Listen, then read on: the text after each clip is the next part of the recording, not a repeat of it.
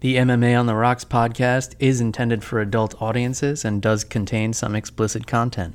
So if you are not an adult, please make sure your parents do not know you are listening to this and do not repeat anything you hear on this show in front of them. Also, a reminder that even if you fight recklessly, please remember to drink responsibly. Now that we have that out of the way, let's get to the show.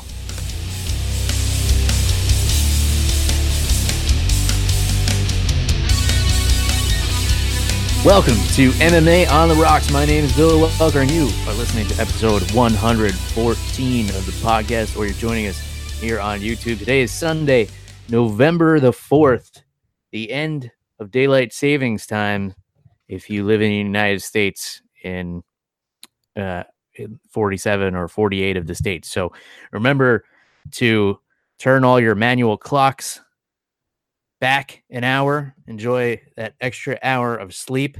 Remember to check the batteries in your smoke alarms as well, folks.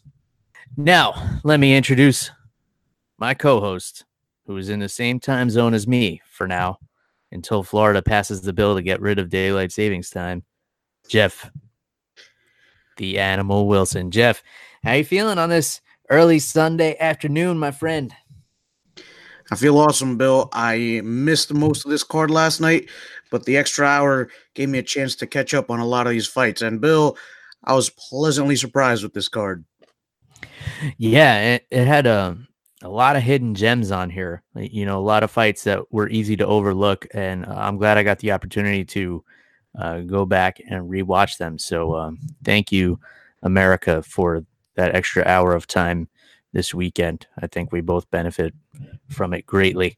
Um, yeah, starting to get a little cool down here in Florida, Jeff. I'm growing my beard out because you know it's almost below 70 degrees. Uh, I have to prepare. I, I have to, uh, you know, some extra lengthy whiskers to to protect uh, from that that Florida winter chill where it, it gets scarily close to, uh, you know, 65. um, so back up in New York, where I I know it's it, has been much colder than that lately, uh, is where UFC 230 took place at the world's most famous arena, Madison Square Garden.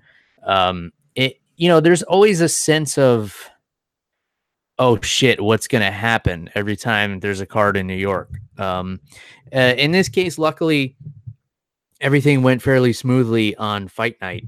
Uh, it was just, you know, the weeks leading up where we didn't know who the main event was going to be for the longest time, and then uh, it got canceled several times, and that that much anticipated co-main event between Dustin Poirier and Nate Diaz fell through. But I think that's a distant memory for a lot of people now because the UFC actually uh, put together a good card. Uh, credit to Daniel Cormier and Derrick Lewis stepping up on three weeks' notice uh, to fill in that main event slot because it was meant to be Valentina Shevchenko and Sijara Eubanks for the vacated women's flyweight championship.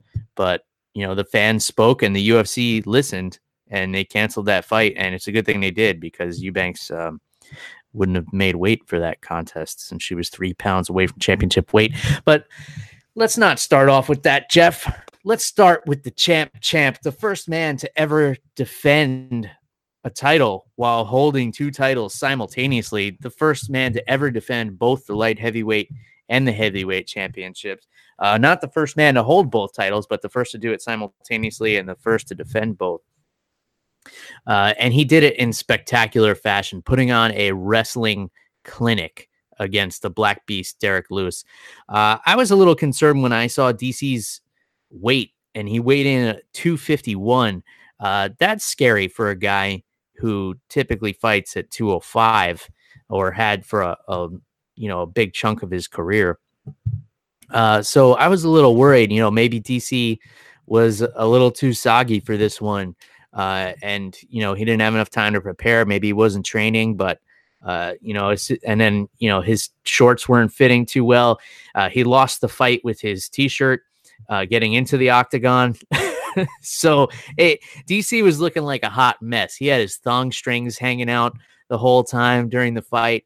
Um, but man, once once that cage door closes, that's a bad motherfucker, and he proved it once again.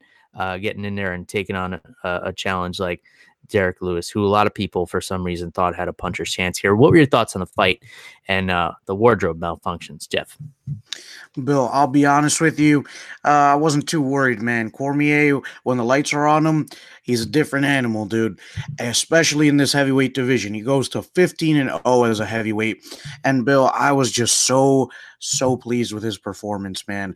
Uh, I got to go to the weigh ins Friday night and um, it was super fun. And for some reason, everybody was do- booing Daniel Cormier. Everybody was cheering for Derrick Lewis. I was like, dude, you haven't been watching this game for a long time if you think Derrick Lewis is going to win. And we talked about how Daniel Cormier was well rounded, how he can strike and grapple, uh, whereas Derrick Lewis can only strike and has. Um, not minimal grappling, but enough grappling to to avoid um, maybe some other wrestlers in this heavyweight division. But dude, Daniel Cormier, excuse me, a former Olympian, uh, captain of the Olympic team, if I'm not mistaken.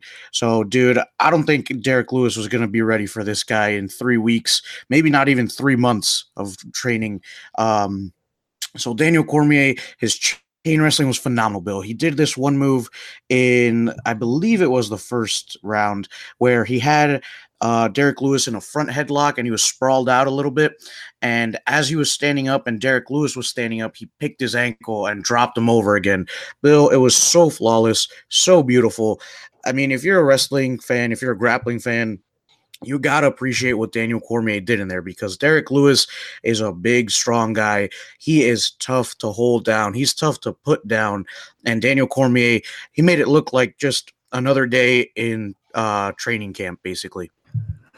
yeah, I think unless you're uh, involved in the grappling world, it's hard to understand how impressive Daniel Cormier's performance was because um, he was shooting for a lot of outside singles, which is kind of his thing.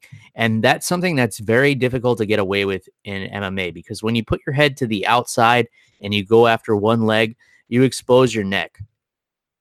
And also, when you lean your head to the outside in MMA, you leave yourself open for a head kick, which Jon Jones exposed.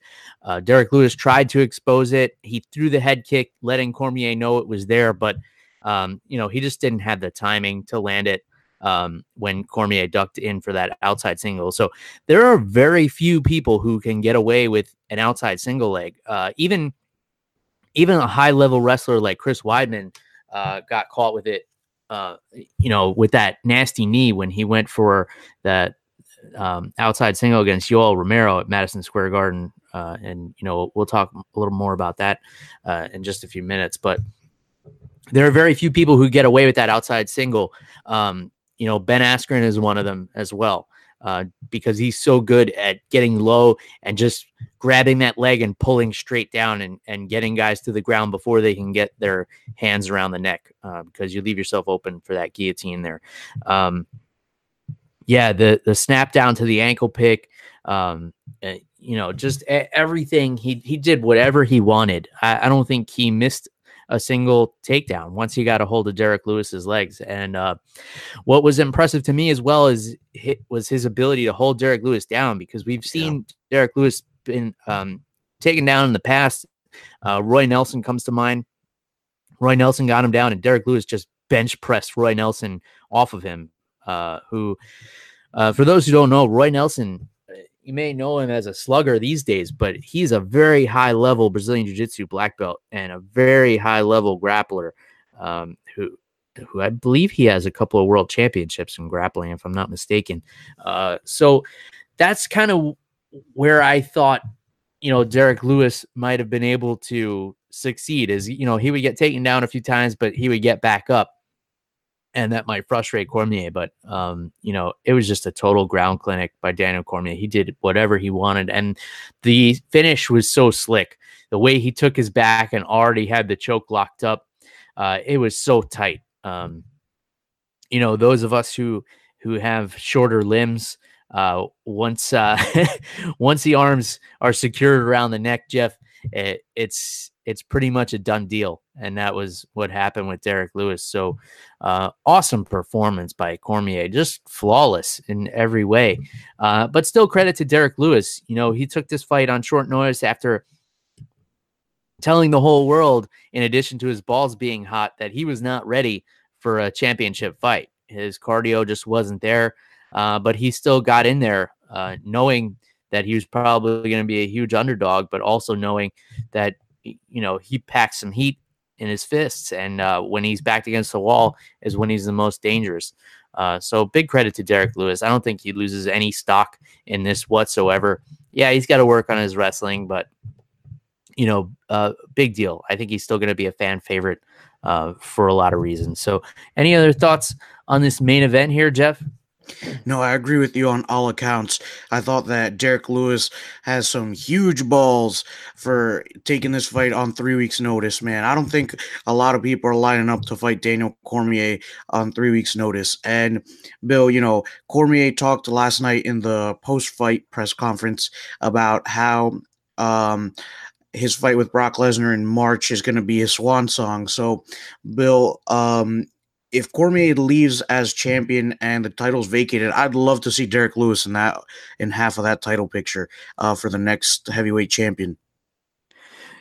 Yeah, that would make a lot of sense. Um, I still kind of have a feeling the Brock Lesnar fight's going to fall through. Uh, you informed me earlier today that Brock Lesnar, I guess, just won the WWE Championship because one of their other superstars uh, fell through. So I think if Vince McMahon pulls the plug on it, uh, he probably has the ability to do so.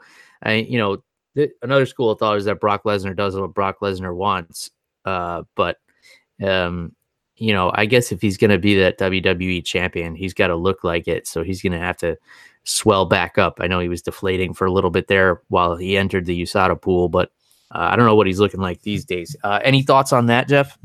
Yeah, dude. Actually, I think this is a great marketing opportunity for both the UFC and the WWE. This could be the first time, Bill, that we ever see the champions of both of these organi- organizations go at it. Um, the first and market it that way, you know, the two uh, the two division UFC champion versus the WWE Universal champion, dude. I, I think I think we gotta I think we sell right there just say no more. Uh, show a couple of videos of Brock Lesnar throwing some people around in the WWE ring. Um, show all of DC's highlights at heavyweight. And Bill, I think that this fight stands to make a lot of money. Yeah, co-promote it with the WWE. It's reminiscent of Rocky Balboa fighting Thunder Lips, the ultimate male from Rocky. Dude, that is one of my favorite Rocky movies, man. Uh, that was a good one. Yeah, it's one of the most cartoony ones with you know Mr. T as the yeah. the bad guy, but it's it's so good. It's a classic. But yeah, I mean, I think maybe a little co-promotion could, if it's done tastefully, could be a good thing. Uh, put both titles on the line. Just don't make it like a ladder match or anything like that. you know, don't don't.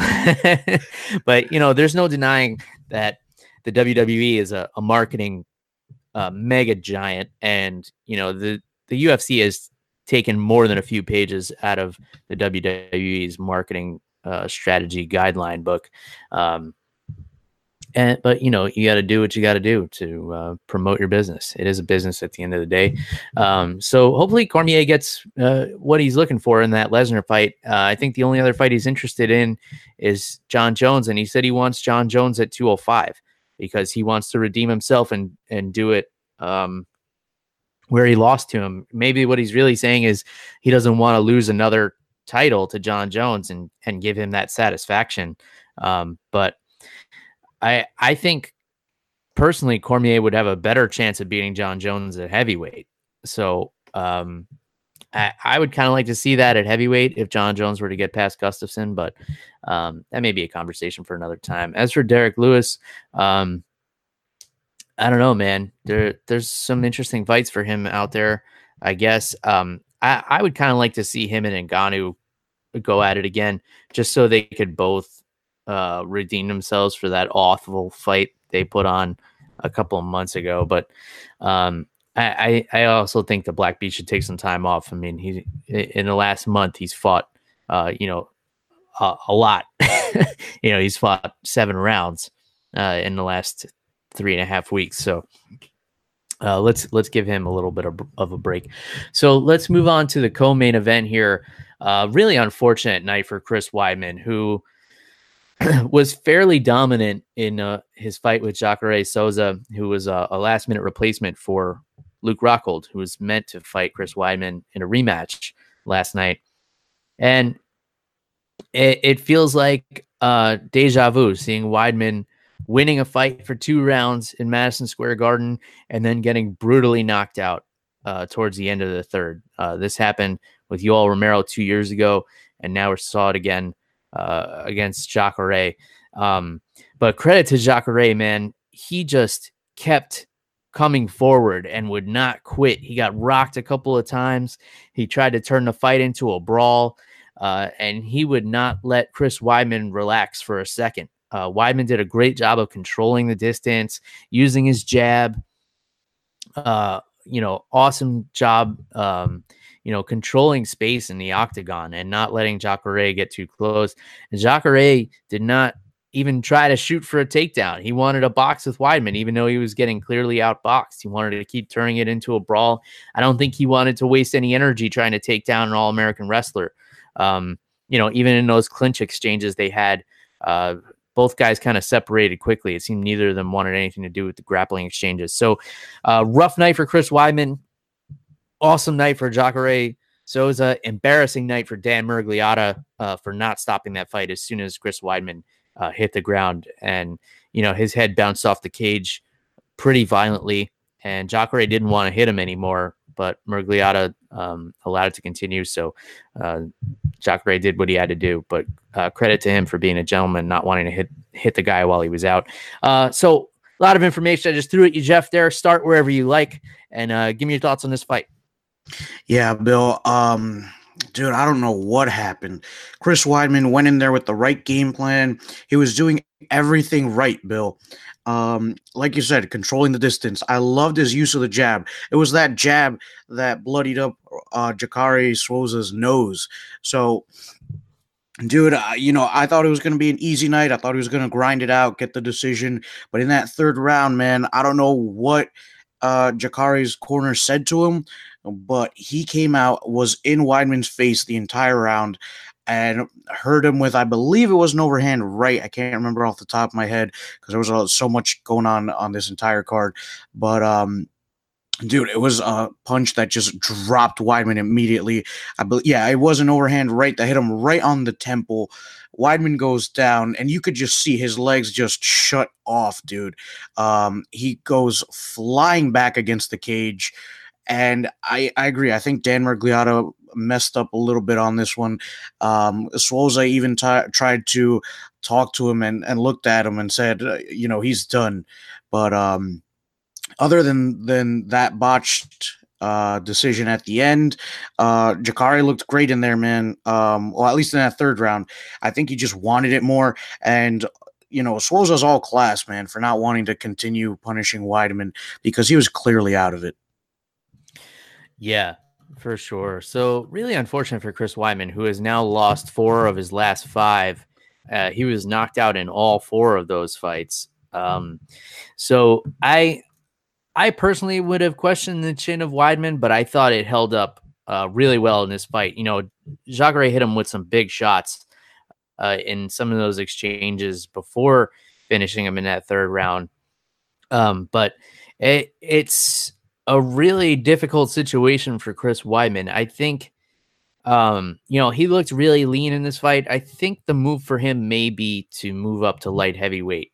Um, I, I don't know. If, I don't know if the the the weight uh, is a factor in him, uh, you know, not being able to take these shots. I, I, don't know how much he's actually cutting. I know he is a very large guy, so maybe going up to 205 is the move for him. As far as Jacare, I feel like uh, he kind of deserves a rematch um, with Robert Whitaker uh, it, you know, if Whitaker were to uh, defend the title against Kelvin Gastelum, um, I, I, think Jacare is deserving. You, you, know, he's always been at the top. Uh, he got robbed a couple of times, like in his decision loss to Yoel Romero. Um, so I, I think you know, reward the guy. Some people are saying uh, have him fight Israel Adesanya uh, for the number one contender spot. Uh, I would like to see Adesanya get another uh, you know, top 10 guy. You know, he just beat his first top 10 opponent last night, and he looked awesome doing it. And I think he definitely passed the test um, that a lot of people were curious about. Um, you know, facing a high level grappler like Derek Brunson, but I would definitely like to see uh, Adesanya get another um, top 10 middleweight uh, before seeing a title shot. And I think, you know, Jacare is deserving of the winner of Robert Whitaker and Kelvin Gastelum. What are your thoughts, Jeff? Yeah, dude, it's hard to argue with that. I mean, Souza's lost to both Kelvin Gastelum and Robert Whitaker, but I think he's worked his way back up, man. So I'd like to see him uh, be next in line for that title. I think he's deserved it. I don't believe he's had a title shot before um, in the middleweight division. So yeah, I'd like to see him get it, man. I think he deserves it.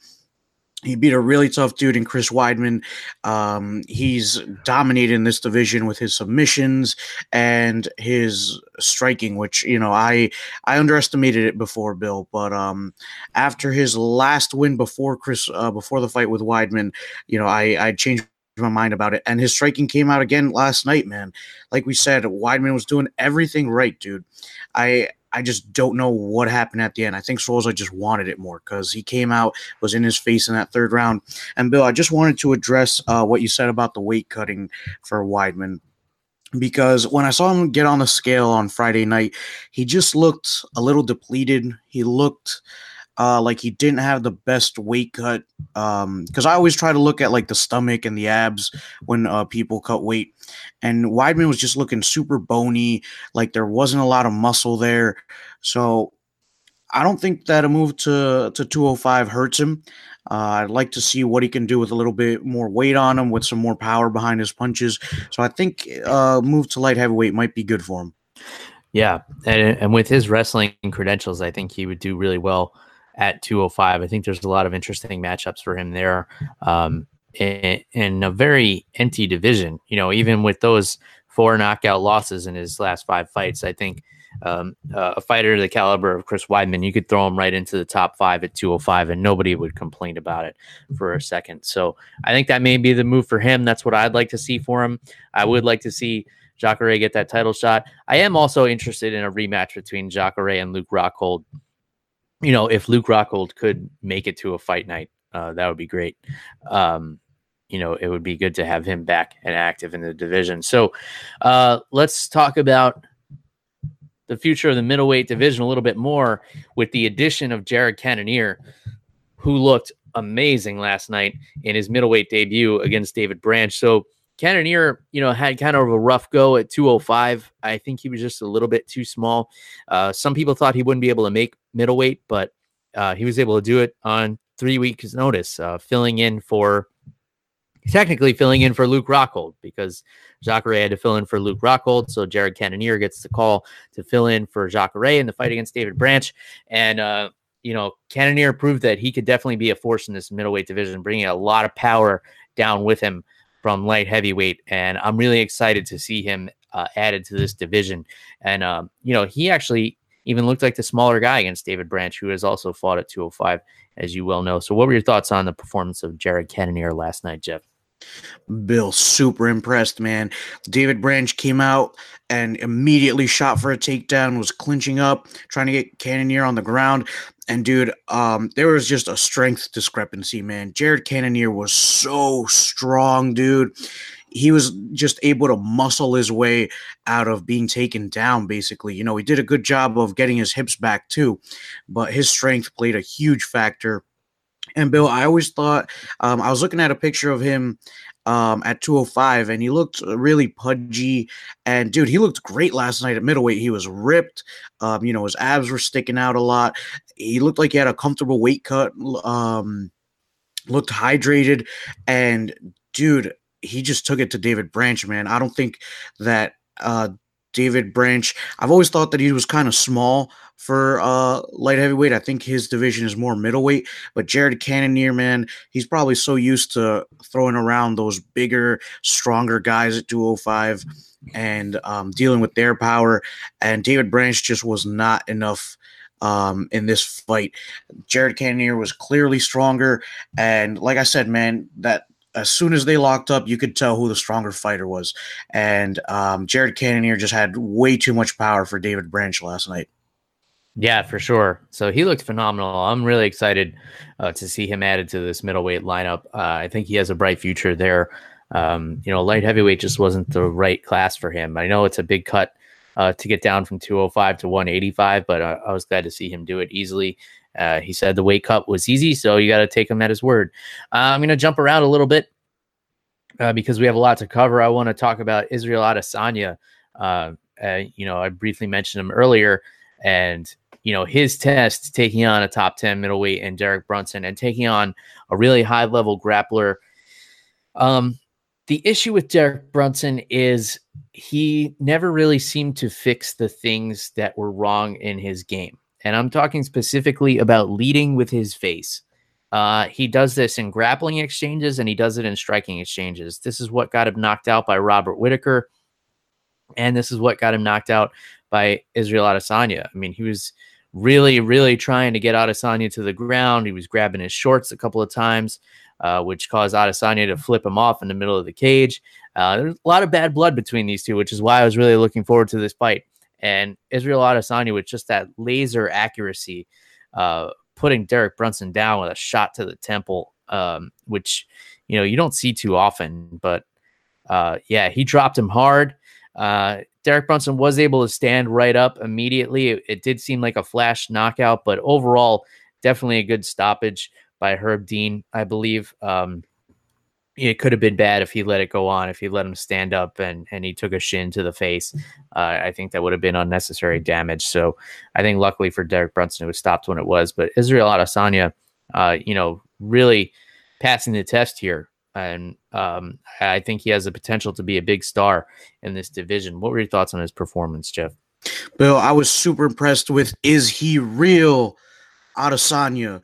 Um, you know we've we've been a little critical or at least i have been a little bit critical about his grappling but bill it, it's clear that he's been working on it. Um, there were times where Derek brunson almost had him to the ground and Adesanya was able to get out um, and get his ankle out or get his leg out of danger and spin around really well. And bill there was one point in the fight where Adesanya thought about taking Brunson's back, and he almost did too, but um, Brunson was able to get up really quick. Um, so it looks like Adesanya's been working on his grappling, but dude, not to take anything away from him, but I I like what you said about Brunson coming in with his head first. That's how you get knocked out. That's how you get guillotined. Um, you know, and whenever I see that, it, it's it's for lack of a better term, it's stupid to go in like that. Brunson wasn't setting up any of his takedowns with his hands; he was just shooting in head first. Um, you know, Adesanya, good on him that that he caught that and was able to react quick enough because it was a knee that stunned Brunson as he was going in head first. His hands were under his chin. It, he was asking to get hurt, and um, Adesanya, you know, a very, very sharp striker. You don't want to make too many mistakes against him. So Adesanya, you know, his striking was crisp. His grappling was pretty solid, able to stay on his feet the whole fight. And Bill, in the post-fight press conference, um, I'm not gonna lie to you, Bill. I was impressed with how he was talking, how he was answering questions.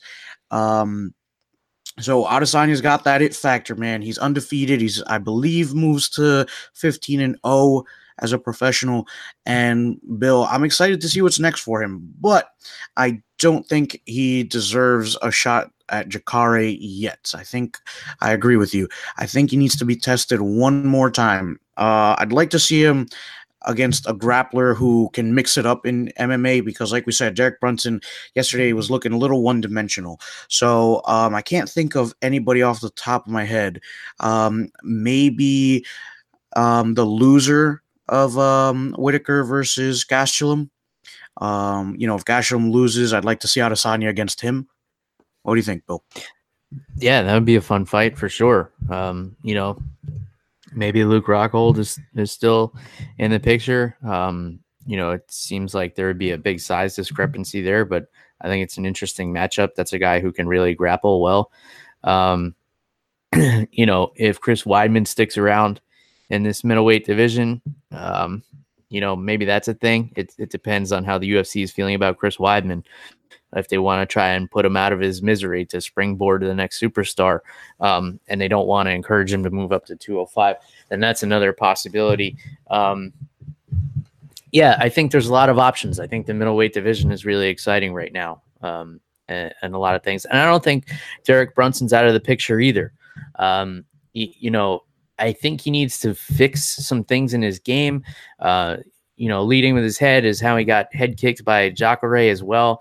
But, you know, before that, he had knockout wins over Machida and Dan Kelly. I think he's a guy who early in his career uh, got away with being really athletic and really strong and really reckless. And if he cleans things up uh, and and stops flying across the cage head first, um, which he has shown a little bit more control. But you know, you still have those bad habits from wrestling because in wrestling you use your face to control your opponent uh, very frequently. Uh, it's a it's a very common strategy, but in MMA it just leaves you open for for too many strikes. And um, you know, fortunately, Derek Brunson has paid for that. But again, if he cleans up a couple of things, he's definitely still an elite fighter. All right, Jeff, I'm gonna I'm going to go down the line here and I'm going to give you a couple of fights um, just for the sake of time. And then you tell me which one you'd like to comment on the most. So, Karl Robertson, who uh, came off of Dana White's Tuesday Night Contender Series, very explosive fighter. Uh, I think they're definitely trying to build a market behind him. He had a very dominant performance over Jack Marshman, even showed some some good uh, wrestling and some good grappling uh, ground control over a, a, strong veteran like Jack Marshman. I think it was a, a, good test for Karl Robertson, and he definitely passed. Uh, Jordan Rinaldi able to control Jason Knight with his wrestling and prove once again that rubber guard is absolutely useless. Uh, and then uh, Sheymon Moraes and Julio Arce in one of the bloodiest fights I have ever seen. Uh, Julio Arce got cut and was just spewing blood all over the octagon, all over Sheymon Moraes, uh, all over Paul Felder's phone. And these guys were just completely blood red at the end of this fight. So, out of those three, Jeff, uh, which one piques your interest the most? So, Bill, unfortunately, I didn't get to watch Sheymon Moraes versus Julio Arce. Um, although I heard good things about that fight. I was looking for it all over the internet today, Bill, and nobody has the video for this. Uh, so I'm to have to go back and watch it somehow. But um, I did really enjoy Jordan Rinaldi versus Jason Knight, man. Jordan Rinaldi just dominated this one. His wrestling was a little too much for Jason Knight. Um, I thought Jordan Rinaldi did a great job of back control, especially in that um, second round. But Bill, Jason Knight, such a tough dude, just refusing to tap, uh, was able to fight off the hand successfully. And, you know, I'm excited for both of these guys. Jason Knight, always a very entertaining fighter. And I didn't know much about Jordan Rinaldi going into this one, but dude looks great at featherweight. Um, I don't think he struggled to cut the weight too much. And, you know, his grappling is awesome. It's phenomenal. Every time Jason Knight tried to uh, turn the position of being uh, of uh, when he had got his back taken, Jordan Rinaldi would switch his legs, switch the body triangle to keep that pressure on Jason Knight. So I'm excited to see what's next for both of these guys. Yeah, for sure. It'll be interesting to see Jason Knight now. This makes four losses in a row, and I think his inability to get up when he's held down by strong wrestlers is really hindering uh, his ability to win fights. Uh, it's as simple as that. Uh, he he goes for rubber guard a lot. Uh, he goes for body triangles from the bottom, which are are just stalling techniques. Uh, you know, those are things that you do if you're up on points in a jiu-jitsu tournament. They're just not things that you do in an MMA fight, especially if you're not offering any attacks off of them, which he wasn't. Um, I'm a big fan of Jason Knight. I was really high on him uh, from his debut fight in the UFC, and I always look forward to his fights. But um, I think they've got to put him in there with somebody that doesn't have wrestling credentials, uh, just so he can get some confidence back. And in the meantime, he's got to work on his scrambling skills and maybe his submissions off of his back as well. Uh, he was eh, compared early in his career to the Diaz brothers because of his build and his volume of punches on the feet. Um, but yeah, credit to Jordan Rinaldi. He had a great game plan, and uh, you know, Jason Knight is a tough guy to put away. Like you said, he, he's one of the toughest guys in that division. All right. Let's move on to who was meant to be the main event um, last night. And I don't want to spend too much time on this. Um, Sijara Eubanks. Uh, so I, I, believe this is her first actual fight in the UFC. So what happened a couple of weeks ago was the UFC announced that Sijara Eubanks was going to fight Valentina Shevchenko, the main event, UFC 230. The fans did not like that, so UFC scrambled to put together Derrick Lewis versus Daniel Cormier, and the fans seemed to be happy with that one. Um, Sijara Eubanks flipped out cursed out Dana White, was pissed that Joe Rogan didn't know who she was, uh, was very insulted, understandably so. She was given a title shot and then it was taken out from underneath her. Um, so uh, you can understand that she's pissed about that. But then she talked all that shit. She's given another fight against Roxanne Modafferi, and then uh, she doesn't make weight.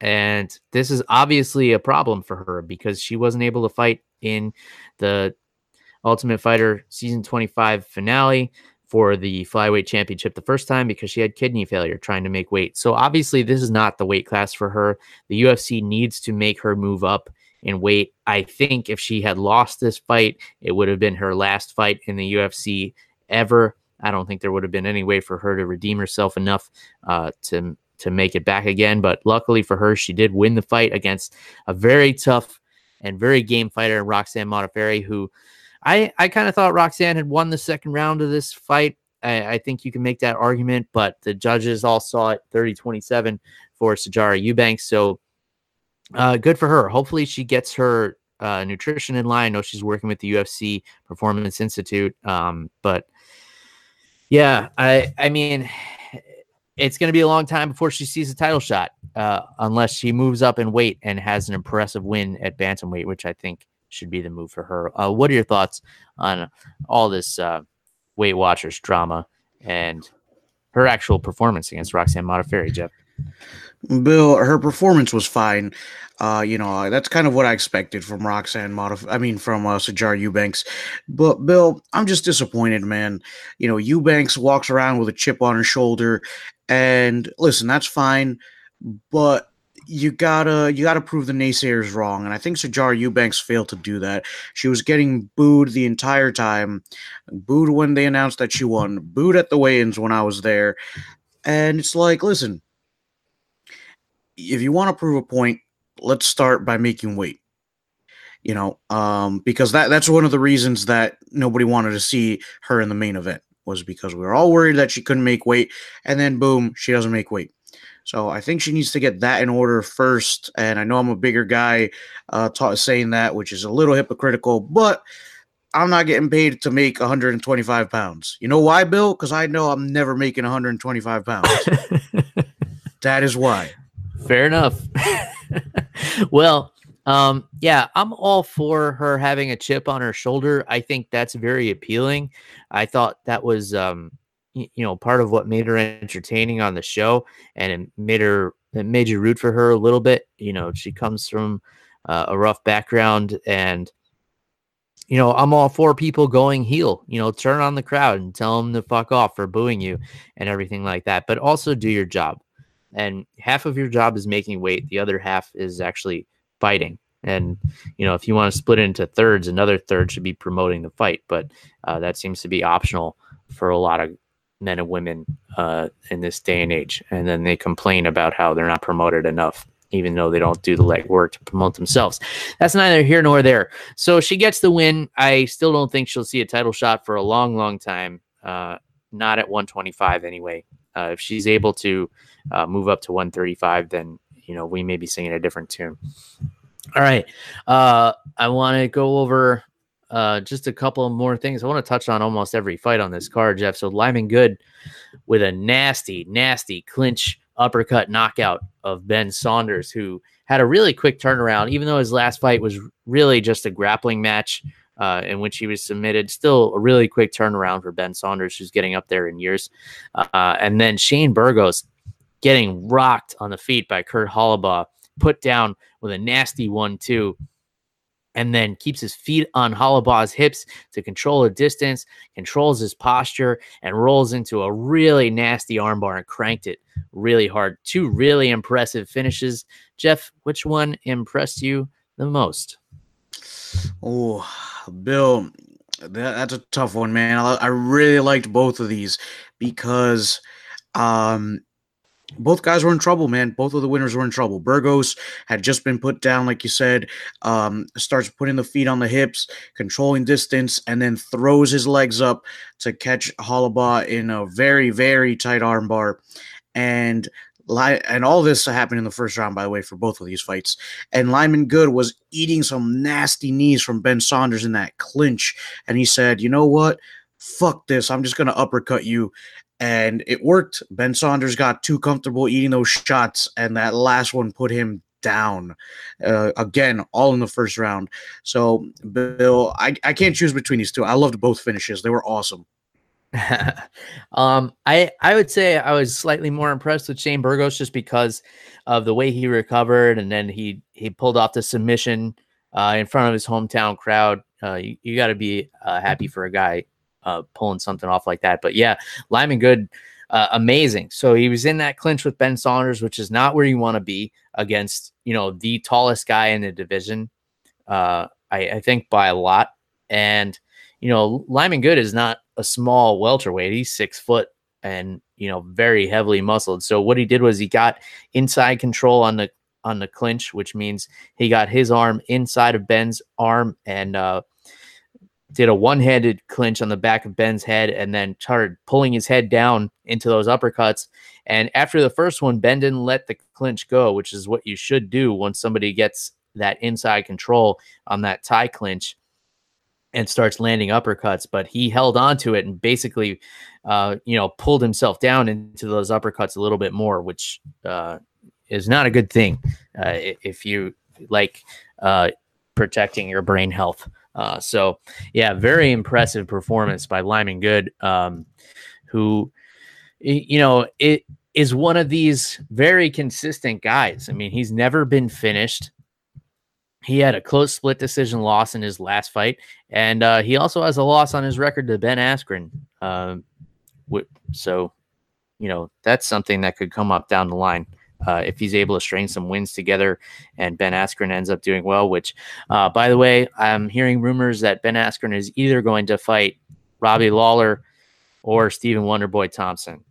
And uh, those are the two names on the table. I think both of those are really fun and interesting fights for very different reasons. Um, and I'm really excited to find out when Ben Askren is going to make his UFC debut. I think we can uh, put a bow on UFC 230 here, Jeff. Um, awesome card overall, and uh, you know a lot of interesting things could come out of it. Um, and we'll just see how it goes. We'll see what's next for the double champ Daniel Cormier, and uh, on down the line, a lot of exciting things for the middleweight division. And let's move on to UFC Fight Night 139 from the Pepsi Center in Denver, Colorado, where interestingly, the Korean Zombie Chan Sung Jung and Yair Rodriguez are headlining ahead of Donald Cerrone uh, in his hometown and Mike Perry.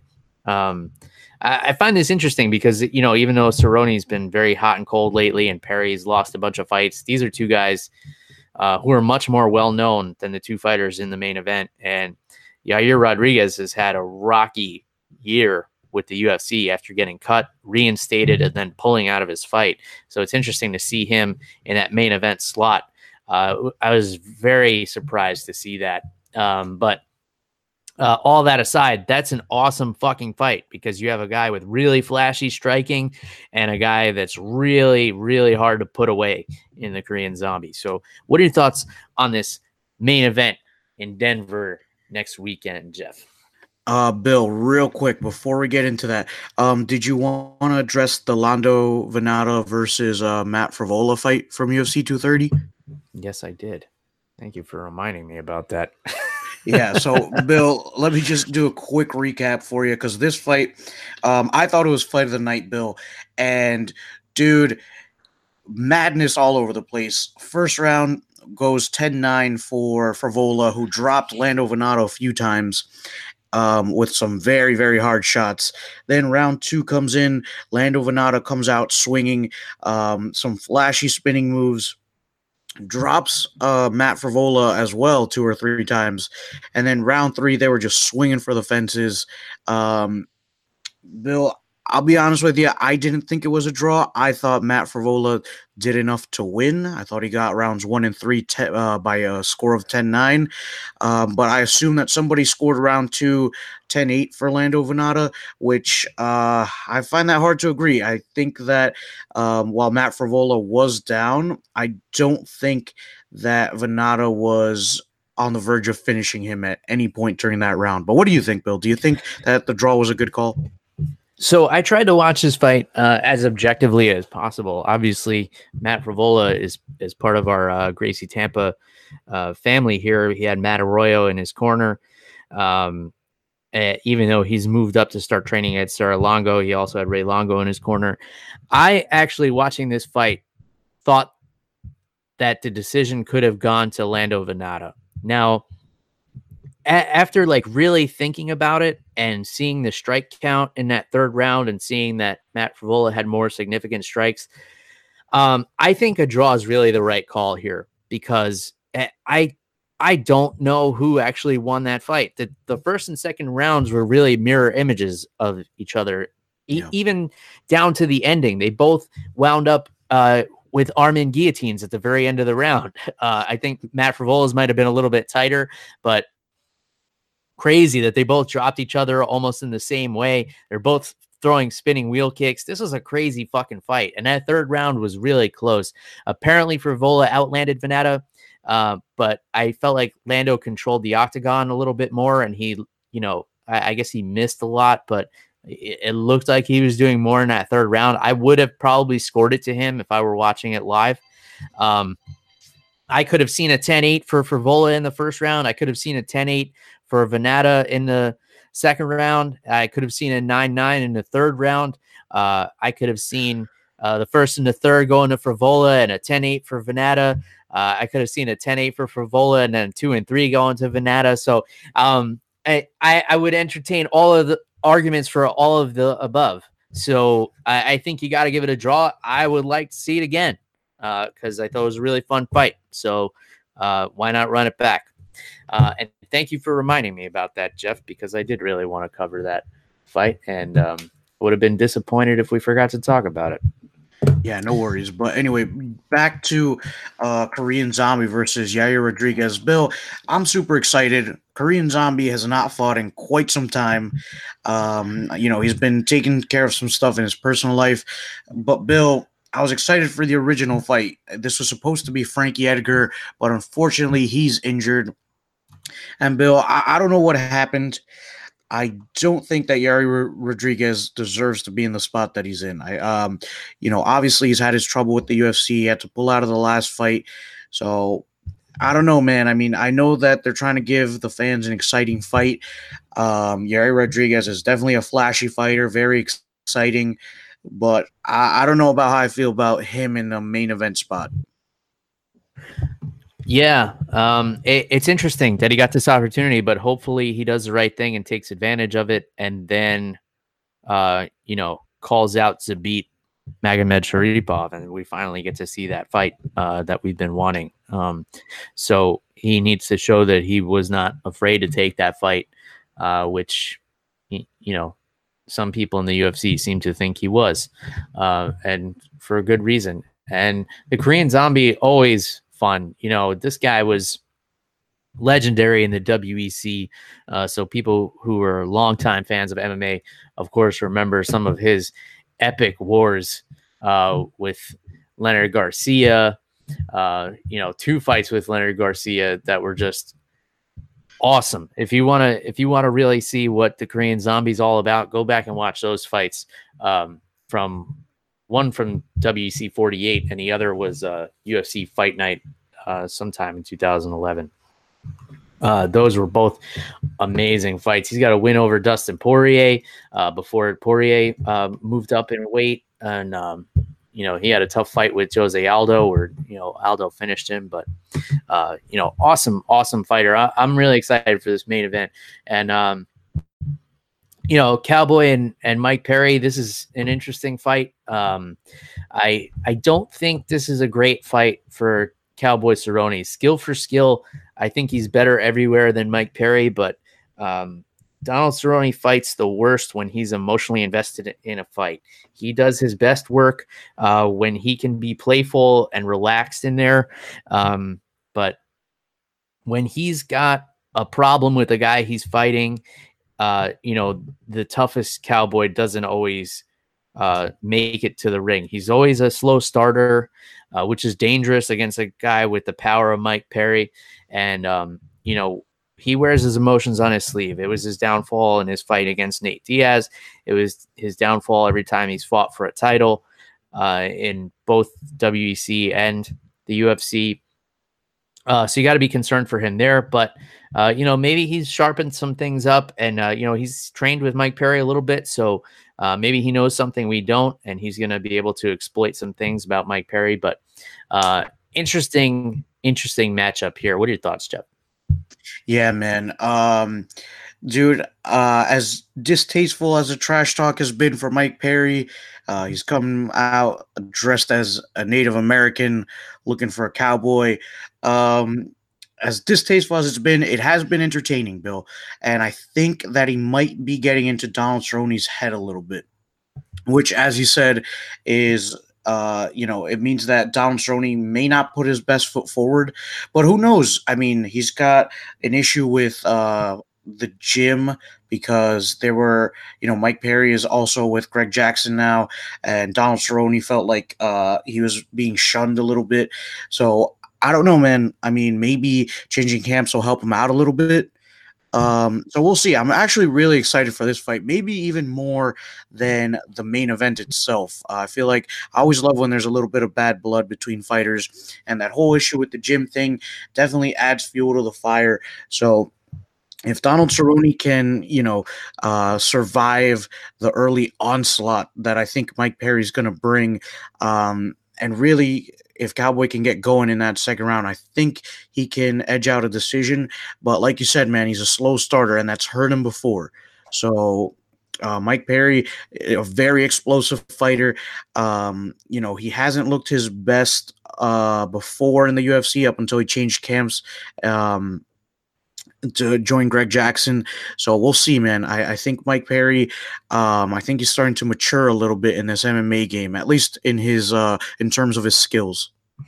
Yeah, for sure. Um, I think if Cowboy Cerrone maybe takes the strategy that he used against Cowboy Oliveira, I think he could take Mike Perry down and and really drown him on the mat. Uh, from what I understand, Mike Perry is a legitimate purple belt in Brazilian Jiu Jitsu. Uh, I know he was training with uh, Julian Williams in Orlando for a little while, uh, who is now, you know, Jacare's coach, of course. Um, and I know he spent some time grappling with Jacare, but, you know, Cowboy is a, a black belt in Brazilian Jiu Jitsu, which a lot of people forget uh, because, you know, he likes to stand and bang so much. Um, moving on down the line, we have the return of Germaine de Randamie uh, against Raquel Pennington. This is actually a really interesting fight. Um, uh, I think these are two really tough bantamweights. Uh, you know, I think it's far enough removed from Germaine de Randamie running from the uh, featherweight division that we can let that go and look forward to uh, some exciting fights for her. Uh, then we have, I'm just going to rattle off a couple here that are jumping off the page to me, Jeff, and then you, you let me know what you're looking forward to. Ray Borg and Joseph Benavidez. I think this is actually a fun fight, even though I think the men's flyweight division doesn't have much of a future. And then uh, one person to keep your eye on, Jeff, Maycee Barber, who is uh, coming off of Dana White's Tuesday Night Contender Series, just 20 years old. Uh, she's 5 and 0, and I believe four of those wins are by way of knockout. Um, she's very well rounded, very young, very energetic. Her nickname is the Future, and uh, she's taking on Hannah Cifers. So uh, keep an eye on that fight, Jeff. Um, I believe this is her debut in the actual UFC outside of the contender series, but she was given an immediate contract off of that show. Uh, and then we have uh, Chas Skelly and Bobby Moffett. Chas Skelly, always fun to watch. And then if you're really into grappling, Beneil Dariush and Thiago Moises uh, will be a really fun fight. Uh, Moises has a really great guillotine. Beneil Dariush, obviously a really uh, good wrestler. Um, so that that's kind of an interesting dynamic for me. Uh, and that's all that's really jumping off the page for me, Jeff. Any comments on the fights I pointed out, or is there anything that I'm missing here? Um, I'll be honest. This card isn't looking super exciting to me. Benavidez versus Borg. Um, not super interesting. Maybe uh, I'll maybe when I watch it, it'll be a little bit more interesting, especially now that Mighty Mouse uh, will not be with the UFC for a little bit. Uh, so maybe they can breathe some life into this, uh, get some new matchups going because they've both fought and lost to Mighty Mouse. But dude, I'm really excited for uh, Pennington versus Germaine de Randamie, man. Um, I know de gets a lot of flack for running from Cyborg, but I mean, I would run from Cyborg. Um, and, and, you know, I'm a big dude, so um, let's see. So de Randamie, super, super tough striker. Um, very, very good Muay Thai. Um, I think she can give Pennington a lot of problems, but Pennington, she's got so much heart. I think she's pretty well rounded. I think she's no slouch in striking either. So I think there's going to be a really, really interesting matchup and it could shake up the bantamweight division. You know, especially if um, if uh, something goes awry with the Amanda Nunes versus uh, Cris Cyborg fight that's coming up in a few uh, months. Yeah, well, it'll be interesting to see how Raquel Pennington bounces back from that nasty TKO loss um, to Amanda Nunes, and um, I, yeah, it'll be interesting to see what happens after the uh, Nunes and Cyborg fight. It's kind of interesting where you have a, a division basically with only one person in it, and that's the champion in uh, Cyborg. Um, so, yeah, but this is definitely a fun fight. Um, uh, Raquel Pennington is really gritty. I think if she uh, puts the pressure on Germaine de Randamie, she can have a lot of success here. But um, if this fight stays at range, it's going to be a long night for Raquel Pennington. So um, that that should be a really fun fight. Um, I, am looking forward to the Dariush and Thiago Moises fight personally, and um, Maycee Barber is a, an interesting character as well. Uh, I think she's got a lot of energy. I think she's got that. She's got almost like a Paige VanZant, Sage Northcutt vibe, where the UFC mm-hmm kind of want to get behind her. So um, uh, it'll be interesting to see if she's able to perform on the biggest stage as well as she has uh, thus far in her career, which is very well. All right, so um, I think we can put a cap on this one, Jeff. Unless there's anything else you want to get off your chest. Uh, nope, I got nothing for you this week, Bill. All right. Well, we've we've gone a little long this week, and um, I, I, had some beers and some breweries I visited in the past couple weeks that I wanted to get into, but we'll save that for another time when there's not as much to talk about. Uh, we got into a lot of MMA this week, and uh, you know we can put the booze aside for another time uh, because uh, that's always a timeless conversation. If you want to get a hold of Jeff on social media, let him know what you're thinking and drinking. It's at Animal underscore Wilson on Twitter. And of course, you guys know how to get a hold of me. It's at MMA on the Rocks, Facebook, Twitter, Instagram, anywhere on the internet. Send me an email if you want, MMA on the Rocks, gmail.com. That's all we got for this week, folks. Until next time, cheers, everybody. Goodbye.